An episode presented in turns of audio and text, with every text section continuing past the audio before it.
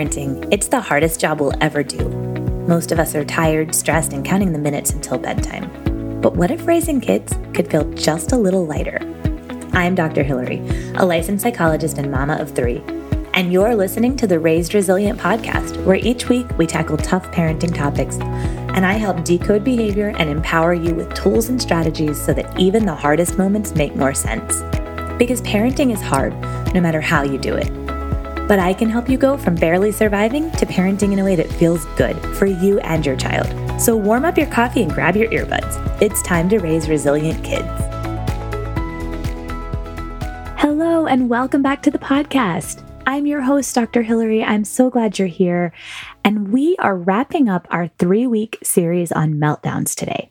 So, in case you missed the last two episodes, two weeks ago, we talked about four myths about meltdowns. We talked about why these are myths and the truth behind them, because these are such important ideas for us to unlearn so that we can really show up for our kids and for ourselves in these tough parenting moments. And I do, I think meltdowns are some of the most challenging parenting moments we face. And then last week, we unpacked three common pieces of bad advice that we get when it comes to dealing with meltdowns. I talk about why those things are not helpful and what we can do instead. And then today, I am going to talk about the after school meltdown. This time of year, so many of you are sending your child back to school. Maybe you have already, or you're about to. We've just sent our kids back. And I know I'm just living through it again that these early days of school with a new school year can be so challenging for our kids and they can lead to meltdowns. So, today we're going to talk about why the after school meltdown happens, what's really going on for our kids in these moments, and how we can help smooth the transition from school to home so that that transition feels a little better for everyone involved.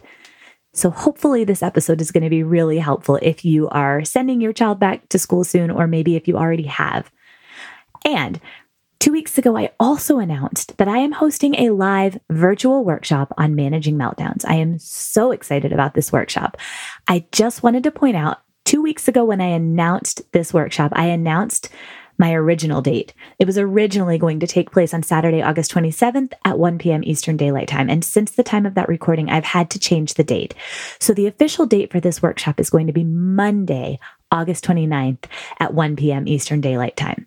I've gotten questions from some of you asking, you know, I can't attend live because I'm in a different time zone or because I don't have childcare or because I'm working, which by the way, if you don't have childcare, that is no big deal. If you feel like you can listen and not be too distracted, it won't, everyone's going to be on mute while I'm presenting. So I'm not worried about that. But also, I totally get not being able to fully be present.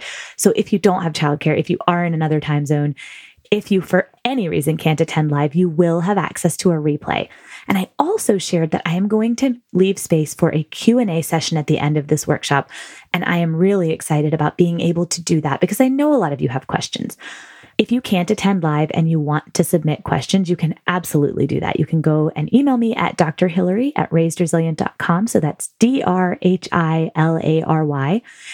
And I will be sure to answer both the questions that are asked in real time and the questions that are submitted to me through emails. So don't worry about that. This workshop is going to cover all things meltdowns. We're going to talk about why meltdowns happen, what's going on for our kids in these moments, what's going on for us in these moments, right? Why do we sometimes lose it right alongside our kids? And how can we help ourselves stay grounded and calm? We're going to talk about all of that. And we're going to talk about public meltdowns. We're going to talk about some things we typically do during meltdowns that might not be so helpful, that we think are helpful, that might actually make things worse or make things worse for some kids. So, we're going to talk about all of that and we're going to answer your questions. I cannot wait to see some of you there. And I've mentioned this before, but I do think these tickets are going to go quickly because I want to keep this small enough so that if you have questions, you can ask them. So, again, if you want to grab a spot, I would do that soon. You can go to raisedresilient.com forward slash learn to grab your spot. Tickets are $47. And again, you will get access to the replay. So, I am super excited and I hope to see some of you there. Okay, so let's jump in to the after school meltdown. So, the first thing to understand about the after school meltdown is that it is so, so normal. It is something that most kids are going to experience at some point. So, if your child is currently coming home and falling apart, just know that you're not alone. There's nothing wrong with you, nothing wrong with your kid. This is such a normal and actually a really healthy phenomenon. And I'm going to get into why, but just know that this is really, really common. Okay. So let's talk about why our kids melt down. Well, first of all, especially at the beginning of the school year, your child is dealing with tons of new and unfamiliar things, right? A new teacher, new classroom, new friends, maybe even a new school, new routines, new expectations. All of that is new. And so that's why we do tend to see this a little more towards the beginning of the school year, but it really can happen at any time. And I'm going to talk about why. So it's not just that, but it's also the fact that your child is sitting at a desk holding in impulses that if they were at home, they would probably act on, right? So they are managing the impulse to shout out of turn, and instead they're raising their hand. They're managing the impulse to hit a peer when they're angry, like they might with their sibling if they were at home. And instead, they're holding that in and they're doing something that's more appropriate most of the time. Now, that's not true for all kids, but I tend to worry more when I hear that kids are falling apart at school and holding it together at home. I'm going to talk about why that is. But truly, this is such a healthy thing. We want our kids to go and hold it together at school and then fall apart with us because, and here's the perspective shift this is not something negative that's happening to you. This is happening because you are your child's safe haven. They can finally let this out, all of the stress, all of the feelings, all of the impulses they've been regulating. They can hold it in all day and let it go when they see you, their safe person. So if you are thinking, it's so frustrating because my child goes to school and the teacher says she does everything so nicely. She listens and she does her work. And then she comes home and she's awful to me, right? Or he goes to school and does everything they ask, but then comes home and hits his brother as soon as he gets off the bus, right? What gives? Well, this is happening because you are your child's safe haven. This is a good thing. This is what you want to see, as hard as it is. And it is, it's really frustrating. I remember when my oldest was in preschool, my husband would take him to school and then I would pick up. And I remember feeling like I definitely got the short end of that stick because he was always in a good mood on the way to school. And then I would pick him up. And it was just grump city, complete meltdown some days. Other days, he was just not fun to be around. And it was really challenging. But here's the thing when you understand that this is normal and that it's not about you, it's not personal, it's not happening to you, this is just an offloading of stress, right? We can use Janet Lansbury's tea kettle analogy. The tea kettle just needed to let off some steam. Or I have the analogy of a water pitcher that at some point it gets so full with feelings and impulses that they've managed and stressors that have built up that water just needs to come out. And that's the meltdown, right? And usually this after school meltdown happens over something so silly. First of all, your child just might be in a bad mood when you pick them up from school. That's one way that this can manifest. But your child might also fall apart over something seemingly tiny, right? You give them the snack that they actually asked for, but suddenly they don't want it. Or their sibling looks at them the wrong way and they're suddenly falling apart.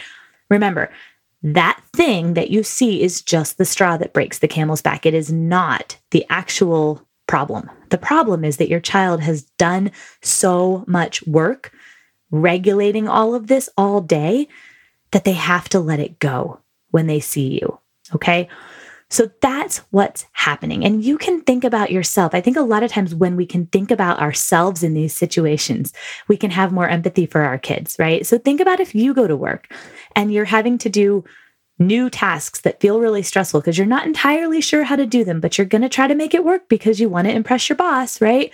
Or you're trying to talk to a colleague and you wouldn't say the same things that you might say at home to your partner. And so you're having to really think about, okay, how do I want to say this so this comes across okay? This is the same kind of stress that our kids are under all day at school. And that's not necessarily a bad thing, although we could have a whole other conversation around developmentally appropriate educational settings. That's a discussion for another time.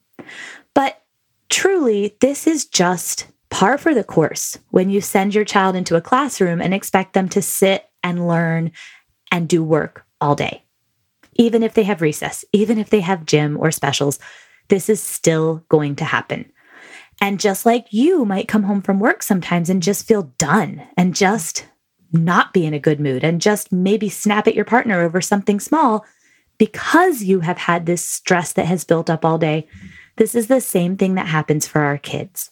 So understand that actually it's a compliment that they are falling apart with you because they feel safe enough to do that. And I think that's a really important perspective shift. And speaking of perspective shifts, the way we see our kids in these really challenging moments really is everything. Take these after school meltdowns, for example. If we see these meltdowns as a problem that mean there's something wrong with our kid or something wrong with our parenting, we are going to spin into that parenting rabbit hole. And nothing good comes from us spinning in that rabbit hole of unhelpful narratives. So if you are feeling overwhelmed in these moments, if you are feeling frustrated constantly with your child, you need my free guide. Six mindset shifts to ditch the overwhelm and parent in a way that feels good. You can get your copy totally free at raisedresilient.com forward slash mindset. Okay. So now that we've shifted our perspective and we see that the after school meltdown is normal and healthy and that it's not a problem to be fixed, now let's talk about some tips for actually managing these meltdowns. My first tip, directly in line with the fact that this is normal and that perspective shift we just talked about, is to expect the after school meltdown. I know that sounds so simple, but it really is a game changer when you actually just expect this to happen. That's what I started doing when I was picking my son up from preschool. So instead of getting frustrated, instead of feeling like, why can't this be different? Why isn't he glad to see me? Why can't we just for once have a nice, calm car ride home? I started to plan for it. I started to expect it. And that made it easier in and of itself. So, toward this end, right, if you're planning for this after school meltdown, if you're expecting it, if you're kind of knowing that this is probably going to happen, you can plan accordingly. Meaning, you can try to take care of yourself before you go to pick up your child. Now, I know this is not possible every day or for every person, but to the extent that you can, try to take care of your own needs before you show up for your child. So, build in some movement, have a snack, knock a few things off of your to do list so that you are truly available for your child versus distracted. That can be such a game changer just to show up whole, right? Versus showing up frazzled and frustrated. Plan accordingly so that you can get to pick up on time, right? So that you're not heading out of the house on two wheels. These things really can make a difference because, again, we are meant to be the regulated, calm presence for our child. And again, we're not going to do this perfectly. We won't do any of this perfectly. But where we can, let's try to show up in these moments calm and regulated and just expecting whatever comes, not hoping that it's going to go a certain way. This can be particularly important on the first day of school where we want this wonderful reunion and we want to hear all of these things about our child's day. And in actuality, our child might not be ready for that. Now, you might have already gone through the first day of school with your child, and that's totally okay.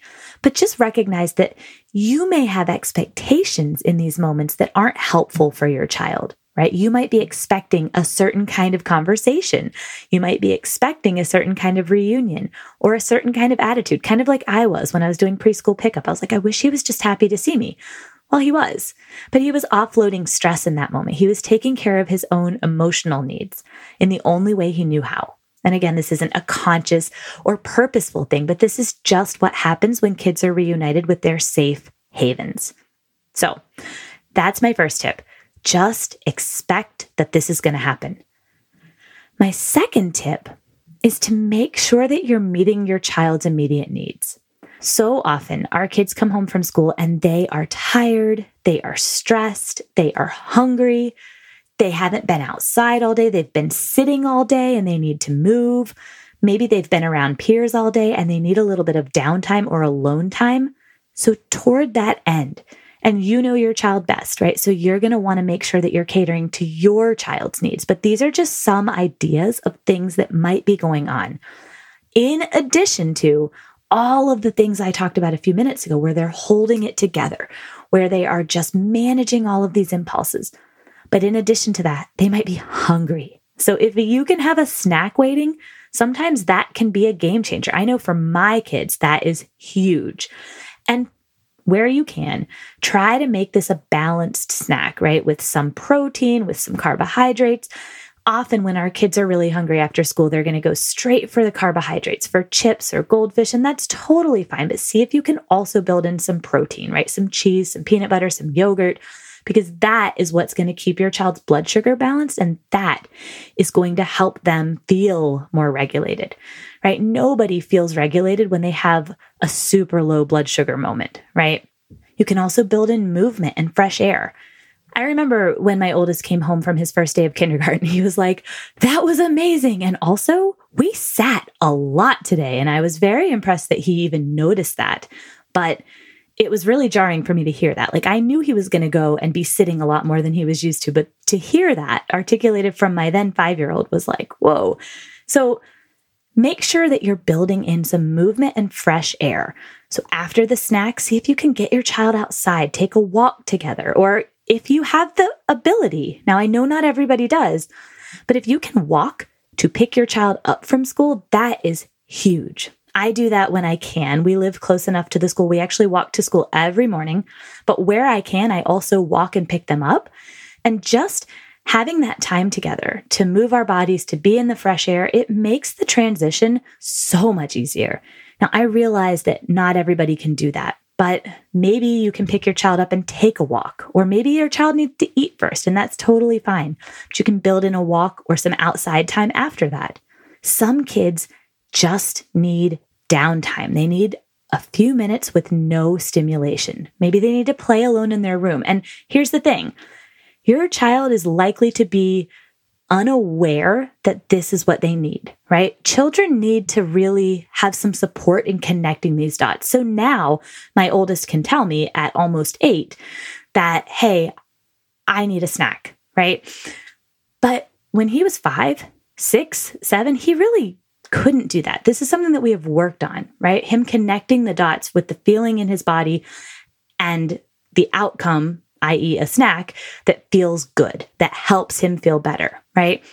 So if you ask your child if they're hungry, they might tell you no, especially if they're in the middle of a meltdown. So have the snack ready and just offer it versus saying, Hey, do you want a snack? What do you want to eat? Your child might not be able to do that, right? Your child might just need you to hand them a snack and say, Hey, I made you a snack. And then in terms of movement and downtime, your child is very unlikely to be able to tell you, hey, you know what? I'm an introvert. And so I really need a little bit of time to just stare at a wall, right? Your child might not be aware of that. And so you and your child are going to have to sort of play around with this together. But you can sort of experiment. Does your child do best when they get outside and move right away? I know for my child, he does best when we walk home from school. Or does your child do best when your child has a little bit of alone time? And, and if that's the case, you may need to really shepherd your child to their room, right? If you say, hey, do you want to go to your room and play? Your child might be like, no, right? And so if you want to try that, you may have to really support your child in getting there. And once they get there, you're going to have the, the data that you need to see if this is helpful or not, right? Meaning that once your child gets to their room, if they relax into that and they start to play quietly, you know that was a good call right? Some kids, and I hesitate to even recommend this, but I am going to throw it out there because I know that for some kids, it's really regulating. Some kids might do really well with a scheduled small amount. I do not mean a long stretch, and it needs to be scheduled and it needs to have a be- definitive beginning and end. But some kids might do well with a little bit of screen time right after school. And the reason for that is because that is downtime, right? They've had so much sensory input being at school all day that they can use a little bit of sensory downtime, which is really what screen time is. So if you're going to do that, plan for one show. I'm talking 15 or 20 minutes, nothing long, and make sure that your child knows that this is what's going to happen and plan for there to be some feelings about turning off the screen. And again, you know your child best and you have to feel this out, but really see if you can play with these things. And your child might need different things on different days, too, by the way. But just see what helps your particular child stay regulated. Okay. So, my next tip, and I kind of touched on this a few minutes ago, but I really want to dive into more detail here, is to not overwhelm your child with tons of questions as soon as you see them. So, that's not to say that you can't ask your child about their day, but the takeaway here is to really read the room and follow your child's lead here. Okay. So if your child runs off the bus and says, Mommy, and then starts telling you all the things about their day, lean into that for sure. But if your child gets off the bus or gets into the car at carpool and is really quiet and kind of withdrawn, you can lean into that too. That doesn't mean that you can't ask your child about their day, but maybe bedtime or dinner time is a better time to do that. And when you do ask your child about their day, try not to just say, How was your day? That's not a bad question. You're not wrong if you ask it. But sometimes it's hard for kids to really take a holistic assessment of their day and answer that question. It can be easier to answer questions like, who did you play with at recess today? Tell me something you learned. What's one thing that surprised you today? Who's one friend who was kind to you today? Right? Again, you can still ask your child how their day was, but don't be surprised if you don't get the information you're hoping for from that question, I guess is what I'm trying to say. So feel free to ask, How was your day? I actually can ask my oldest that and he'll give me lots of information. But part of that, I think, is because a lot of times we're walking while we're talking about that. And it's a little bit easier for him to just kind of dive in.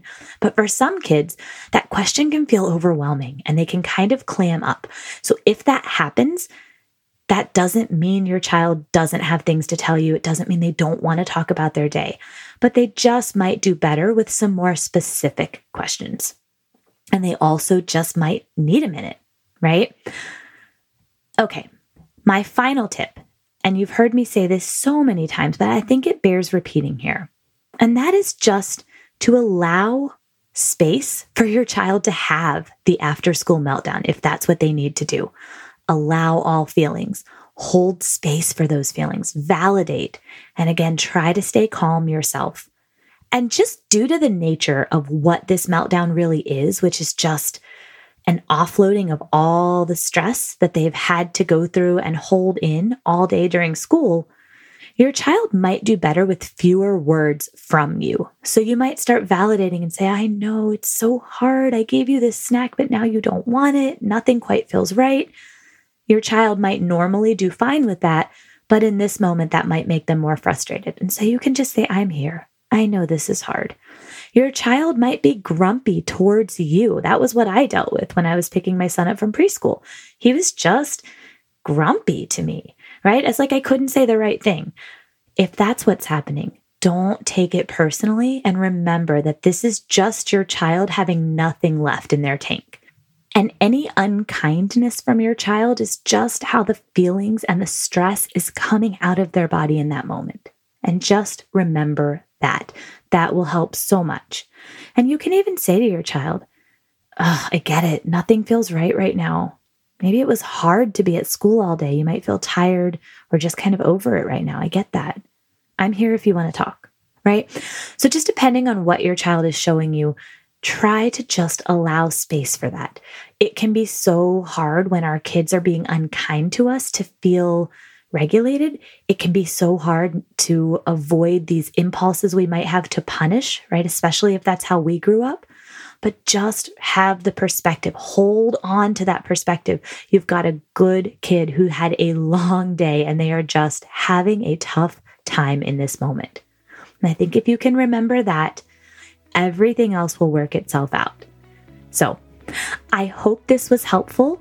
Again, you can register for the Meltdowns workshop at raisedresilient.com forward slash learn. I hope to see some of you there. I am so excited. And thank you for listening. I hope you have a great week. I so appreciate you listening and being here. It really means the world to me. And if you are enjoying this podcast, leave a review and share with someone who could use this message. I really and truly believe that this is how we change the world. We spread the word about raising resilient kids, about being cycle breakers. So share this podcast, leave a review, and let's spread the word about raising resilient kids. Until next time, we've got this.